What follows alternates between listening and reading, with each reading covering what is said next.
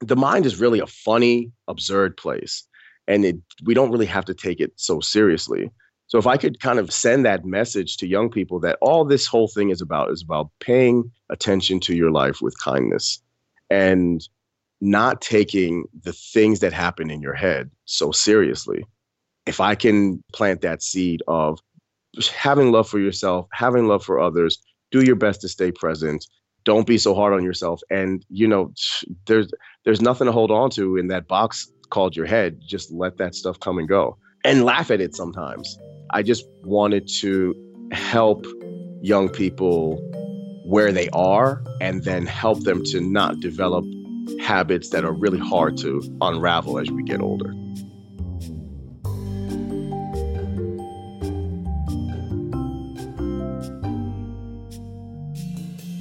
Ofosu Jones Quartey, aka Born I, has been practicing meditation since 1999.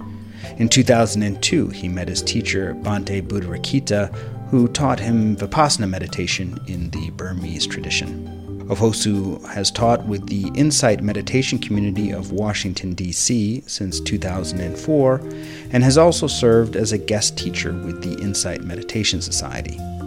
He is currently a guest teacher at Spirit Rock Meditation Center.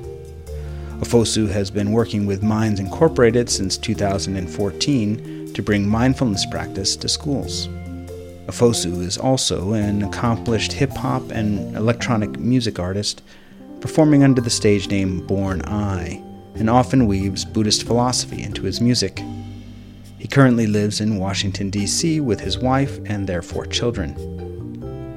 You are listening to Sit, Breathe, Bow, podcast for practitioners. Each week, leading Buddhist teachers share life experiences and insights to help guide your meditation practice, as well as your life off of the cushion. I'm your host, Ian White Marr. This podcast is sponsored by the Quantum Online Sangha, a virtual Zen practice community of the International Quantum School of Zen. Members of the online Sangha meditate together, study with teachers, and participate in workshops and courses to help develop their practice. To find out more, visit kwanumzenonline.org. Listeners of Sit, Breathe, Bow are eligible for a free month of training using the promo code Sit, Breathe, Bow, all one word.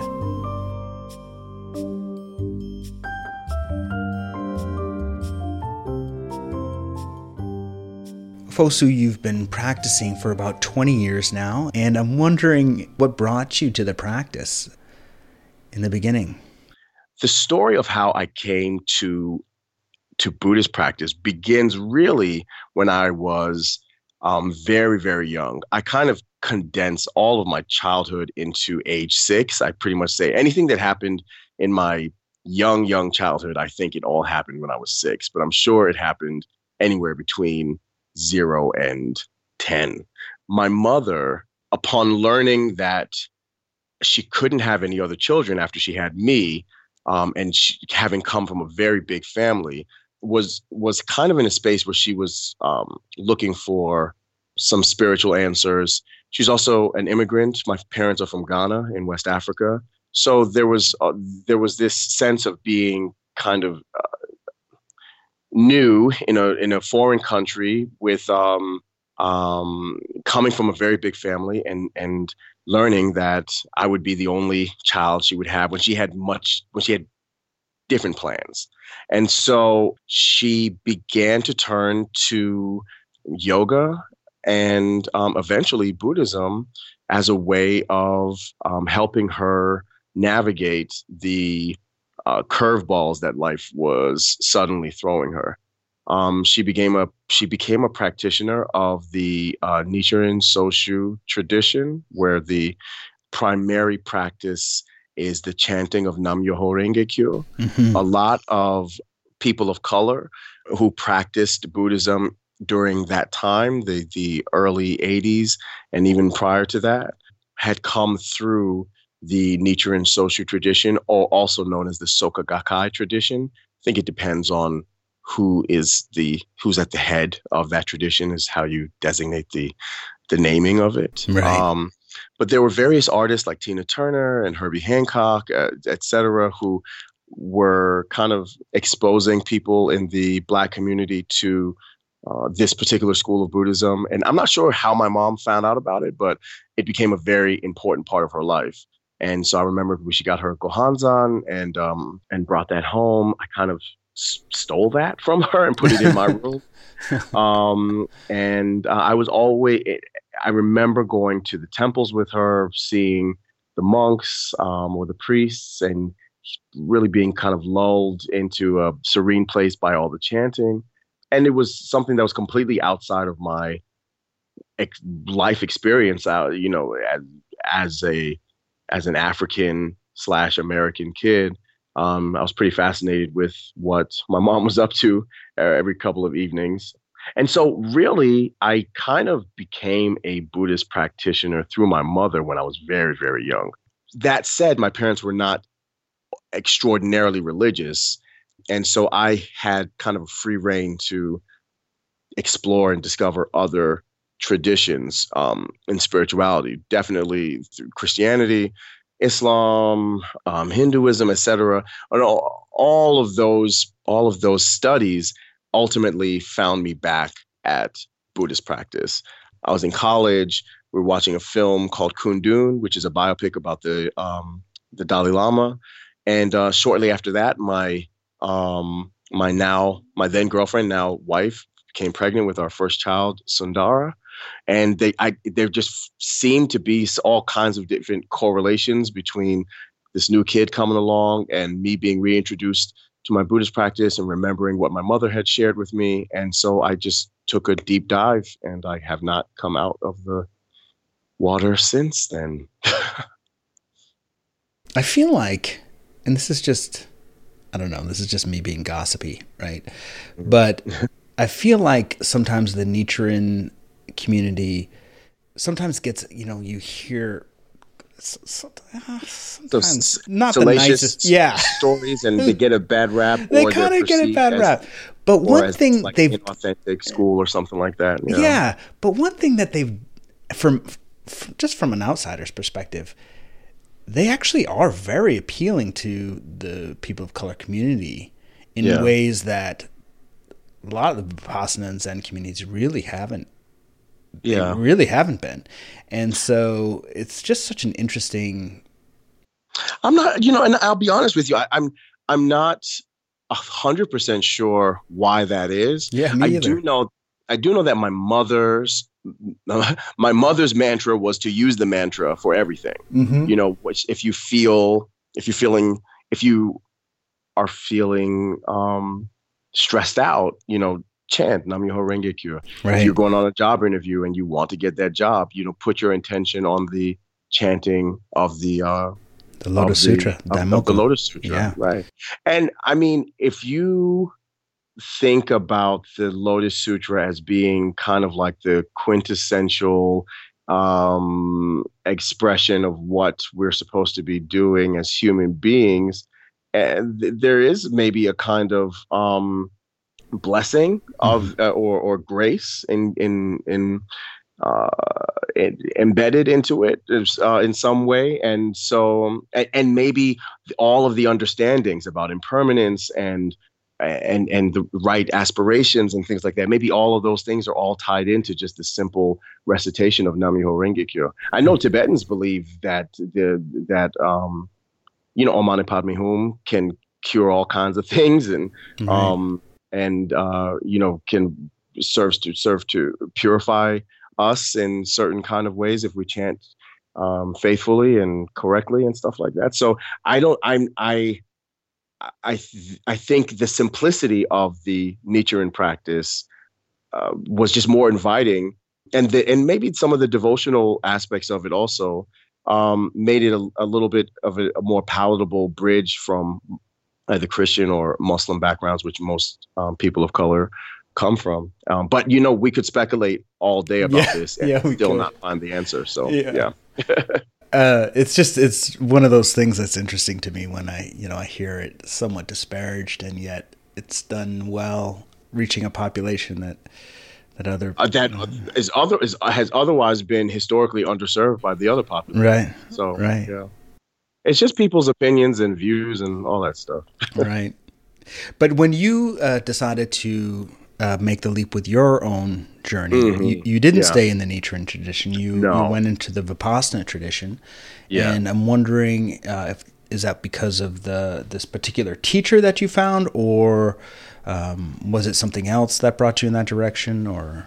I've always wanted to, in any spiritual undertaking, I always wanted to find the to go to the beginning, um, mm-hmm. because I feel like traditions that have been around for a while get embellished, and you know they they are they carry the the flavor of those embellishments, and there's no problem with that. But I just that's just that's just me.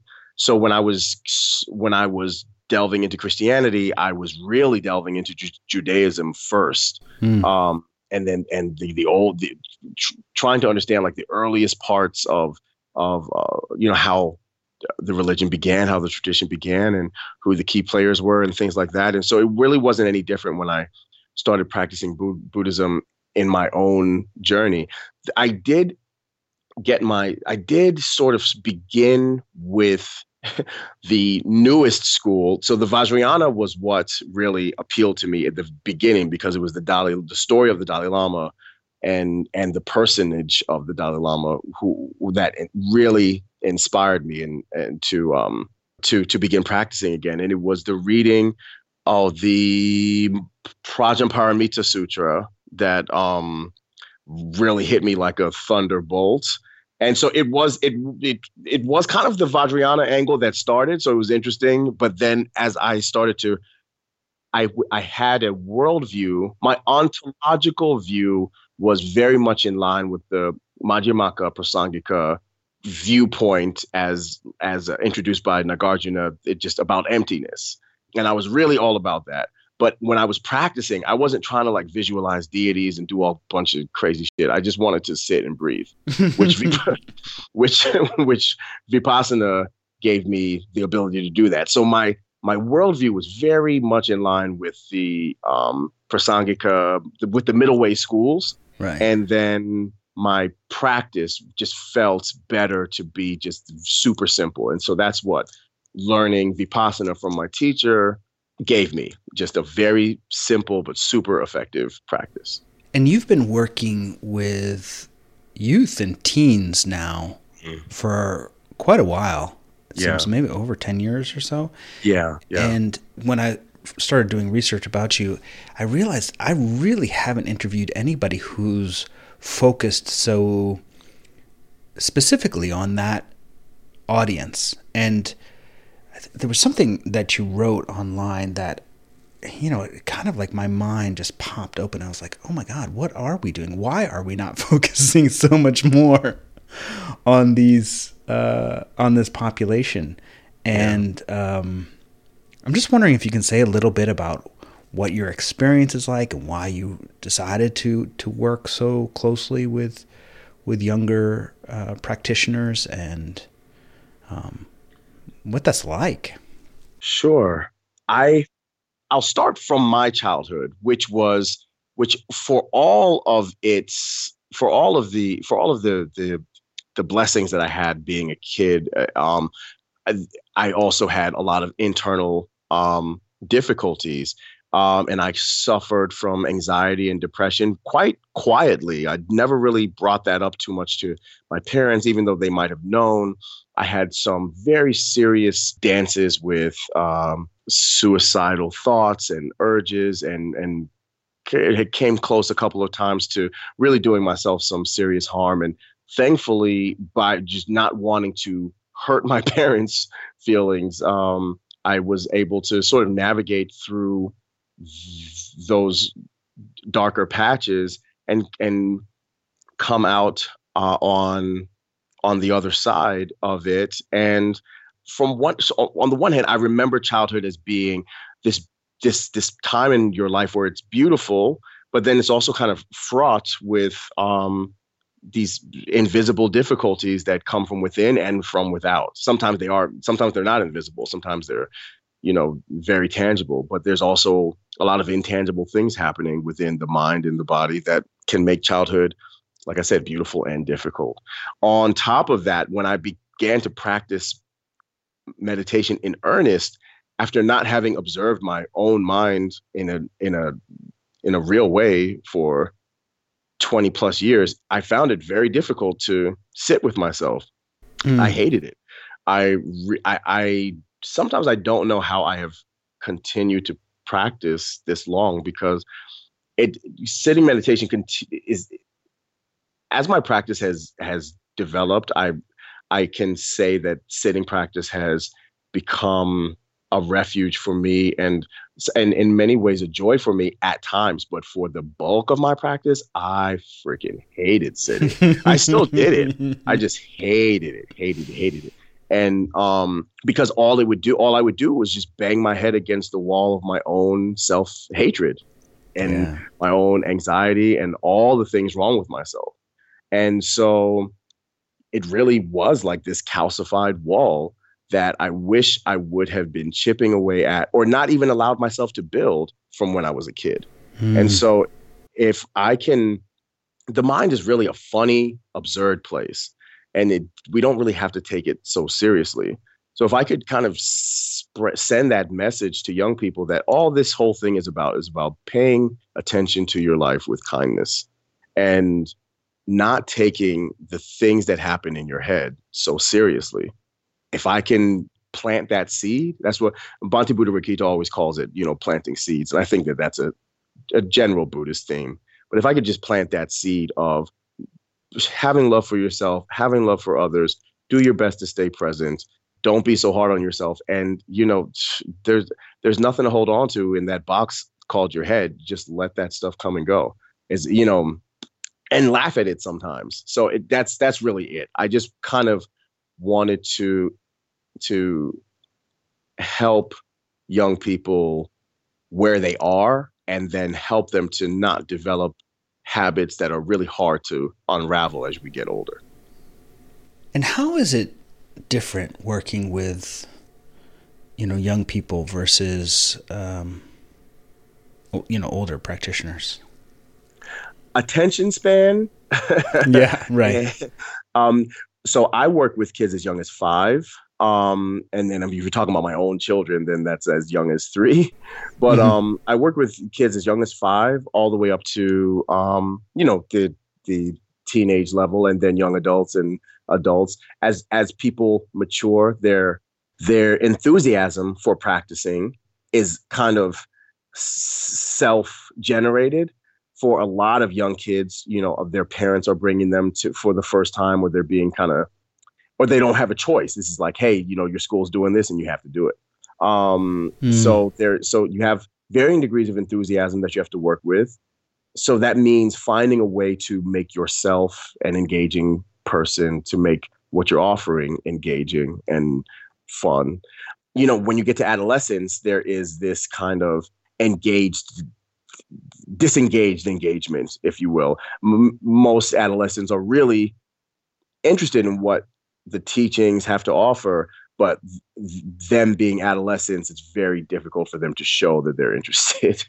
They'll probably they're most likely show the opposite. So so until until you have developed a sort of rapport and a trust with them, trust is a big thing with adolescents, and fun is a big thing with the super young with kids like five to five to ten, you know, you're you're really wanting to to offer um, simple principles and simple practices, getting them familiar with um, paying attention to the body. So movement and breath work, um, using movement and breath together, uh, learning how to pay attention to sounds and to the to the simple sensation of one foot after the other as you walk, and adding kind or positive um, or wholesome attitudes to our moments. So reminding young kids that they can say something kind to themselves, you know, how to walk with gratitude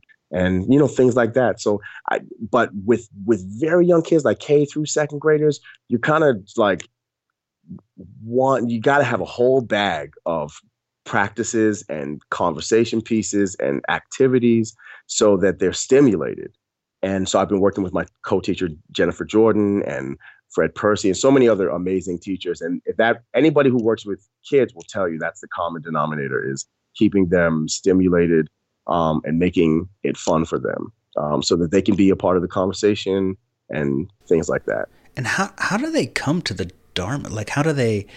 Uh, it's for me. It's like what is kind of blowing my mind is you know I don't, I don't know I'm like thirty or forty interviews deep on this podcast, mm-hmm. and you are the first person who's talking mm-hmm. to me about children. Yeah. And and I have never thought about it.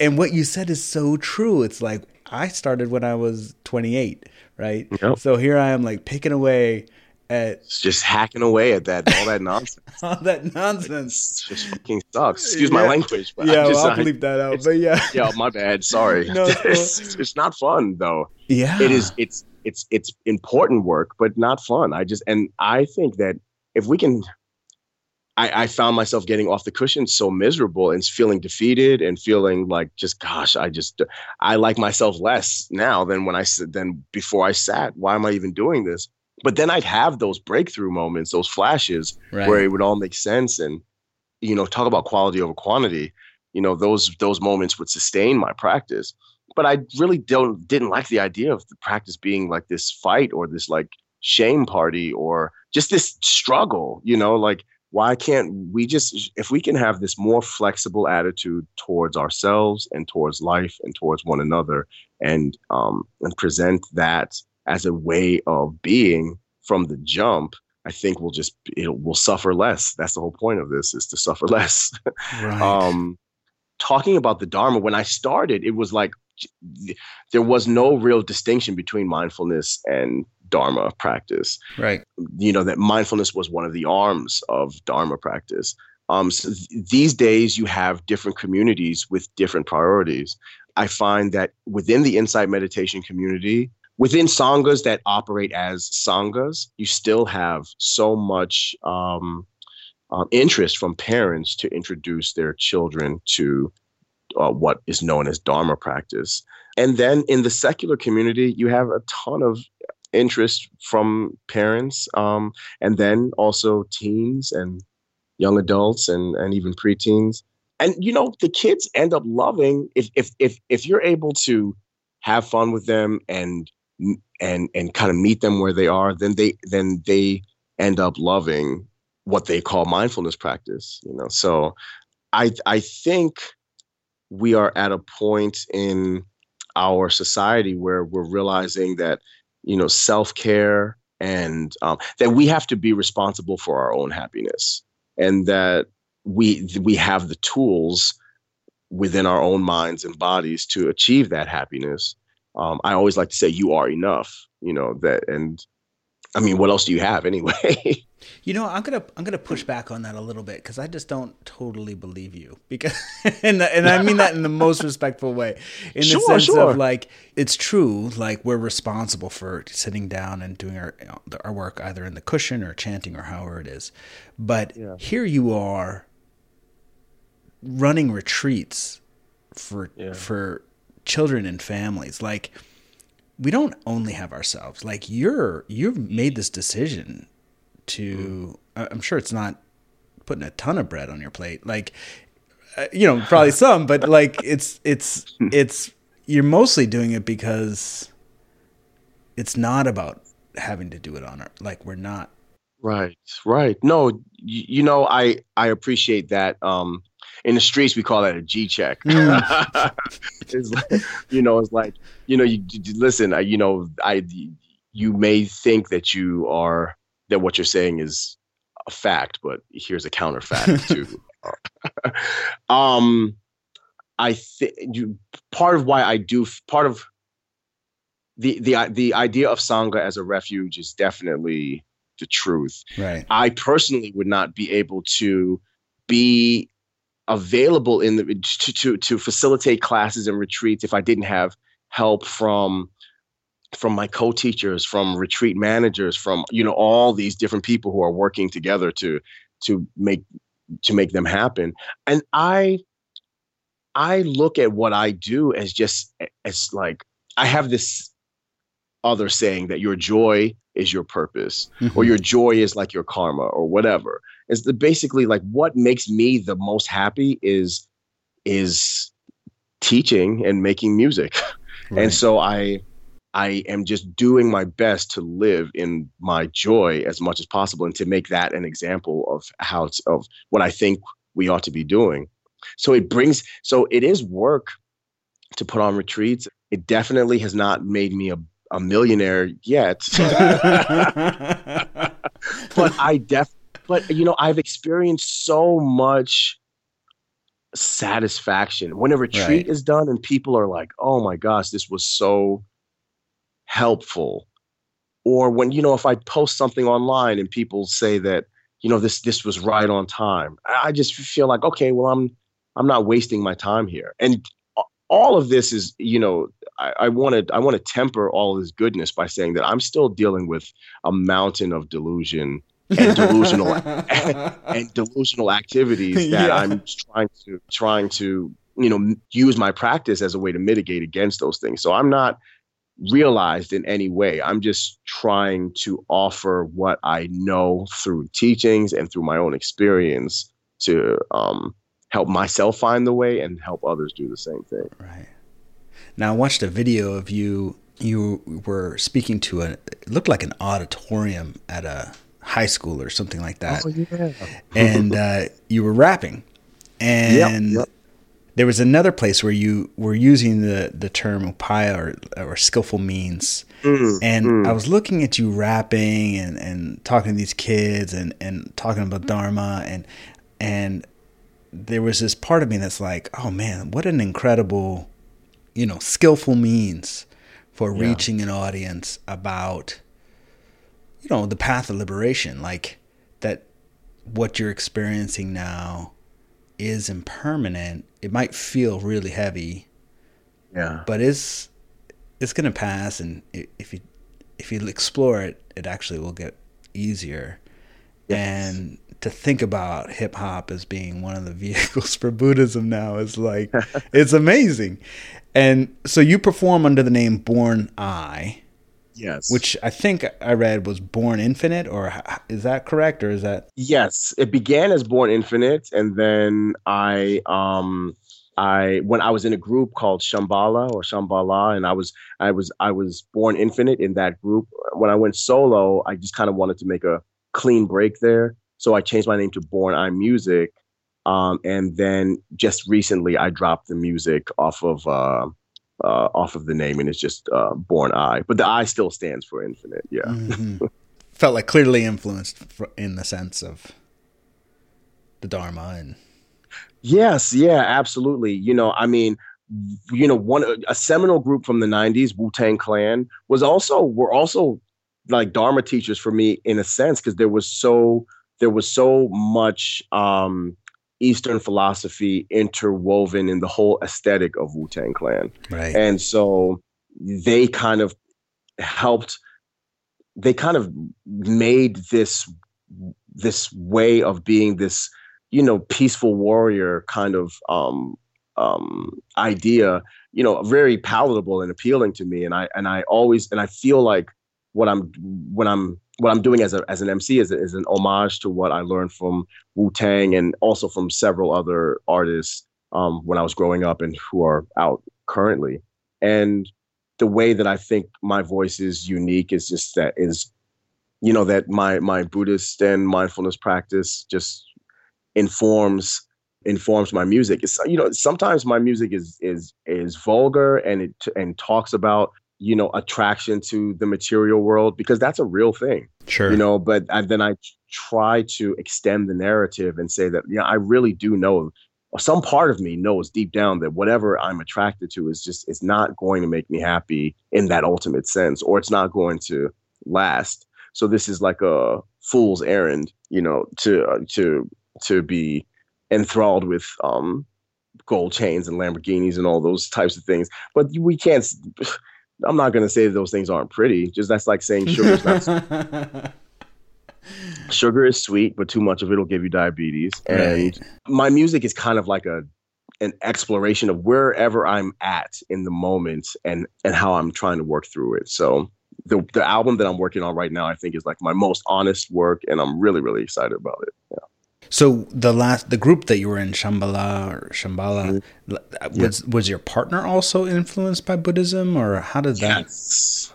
Wow, yep. that's so interesting. Love it. Yeah, we you know we and, and as, as as an underground hip hop phenomenon, we found a decent amount of success. It was it was a it was a remarkable time. He was more influenced by the Taoist teachings, mm-hmm. which when he met with Buddhism, you know, gave rise to the Chan school, and that's where you got you know um, a lot of our Zen traditions. Right. Um, and of course, you have um, Dead Prez doing the whole I Ching, which I was right. Yeah, all that.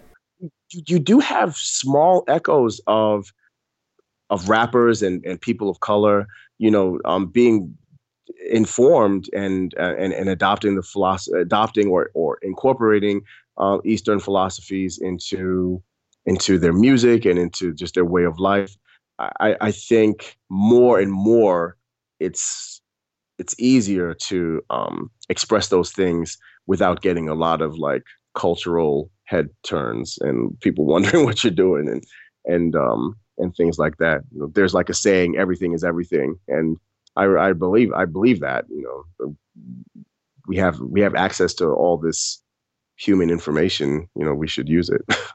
right. I, I think sort of as the the grip of and I, I, don't say this in a disrespectful way to Christianity, but as you know, the, it has been so culturally dominant Christianity, mm. and and a lot of people are just not feeling it in the same way, and yeah. so you know you've seen this explosion of, of Buddhism I think partly in the response of, you know, people having a strong spiritual desire, uh, yes. but just not feeling because of the cultural baggage of Christianity, just not feeling like that's going to work for them, and um, and, and where do you go? I, think I think what you I think those those two words, cultural baggage. I think that's what people are not necessarily wanting to carry mm-hmm. because I don't have any problem with Christianity or, or or or, Jesus Christ at all or, or the concept the core of that of the religion itself i'm very much informed by it you know and and but i think it is the there is a lot of cultural baggage um there and it makes sense that some people would have issues with that. And if you look deeply enough into buddhism you'll find some issues oh, as well. God, so many. Yeah well and it's just that we don't have that same cultural baggage you know? And and there isn't quite the same sort of worldwide imperialism right. attached to it as well. But at the risk of sounding like I or we are like denigrating Christianity, you know, I I I just I just think that also information is just so much more available to people and people are freer to make more choices based on having more access to information and I, if i didn't have the internet as a way to like just become this Buddhist nerd. I mean, not only did I, you know, I, I at any given day I could I could read the Mulia Mula Madhyamaka Karika from Nagarjuna. I could read the Flower Ornament Sutra. I could right. read all the uh, Satipatthana Sutta. I mean, I just went at it at the click of a button, you know. Right. And people people used to travel miles to get from one text to another. Right. You know, nations. You know, some some text was in Tibet, some text was in China, some text is in India. You know, you know, fam- famous translators. Now we can just go to BuddhaNet. right. Or it's I mean it's coming through, you know, the rappers. Right. Like, it's really kind of interesting the way it's showing up. So I really would like to share a verse that I wrote. This is uh, I, I, haven't really shared this with anybody yet, but um, uh, I'd like to share this verse if that's cool. Yeah, go ahead.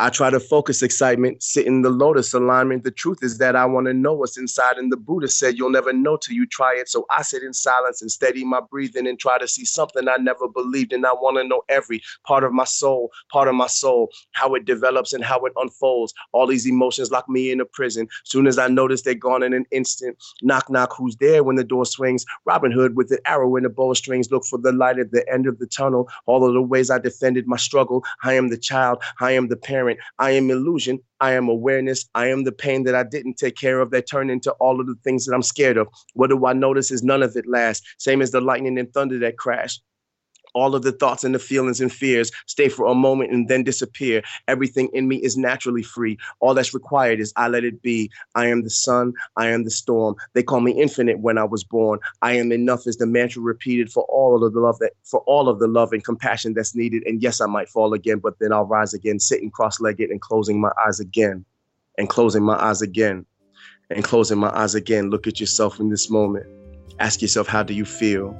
All that you know is this moment. It's the only thing that's real. Look at yourself in this moment. Ask yourself, how do you feel? All that you know is this moment. It's the only thing that's real.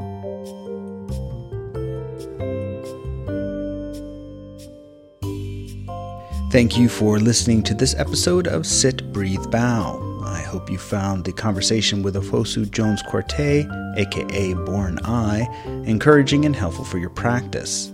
To find out more about his retreat schedule, visit imcw.org or spiritrock.org and search for families. He's also dropping a single in June. You can find it on all of the digital platforms under the name Born I. A special thanks to our sponsor, the Quantum Online Sangha, Listeners of this podcast are eligible for a free month of training which includes live Q&A interviews with Zen teachers, discounts on webinars and online classes, and access to a private community where students can discuss their practice and receive guidance. To receive your free month of training, simply visit kwanumzenonline.org and use the promo code SITBREATHEBOW, all one word. And please consider subscribing and leaving a review of this podcast. It helps introduce us to new listeners. I'm your host, Ian White Marr, and I hope you'll join me again next week.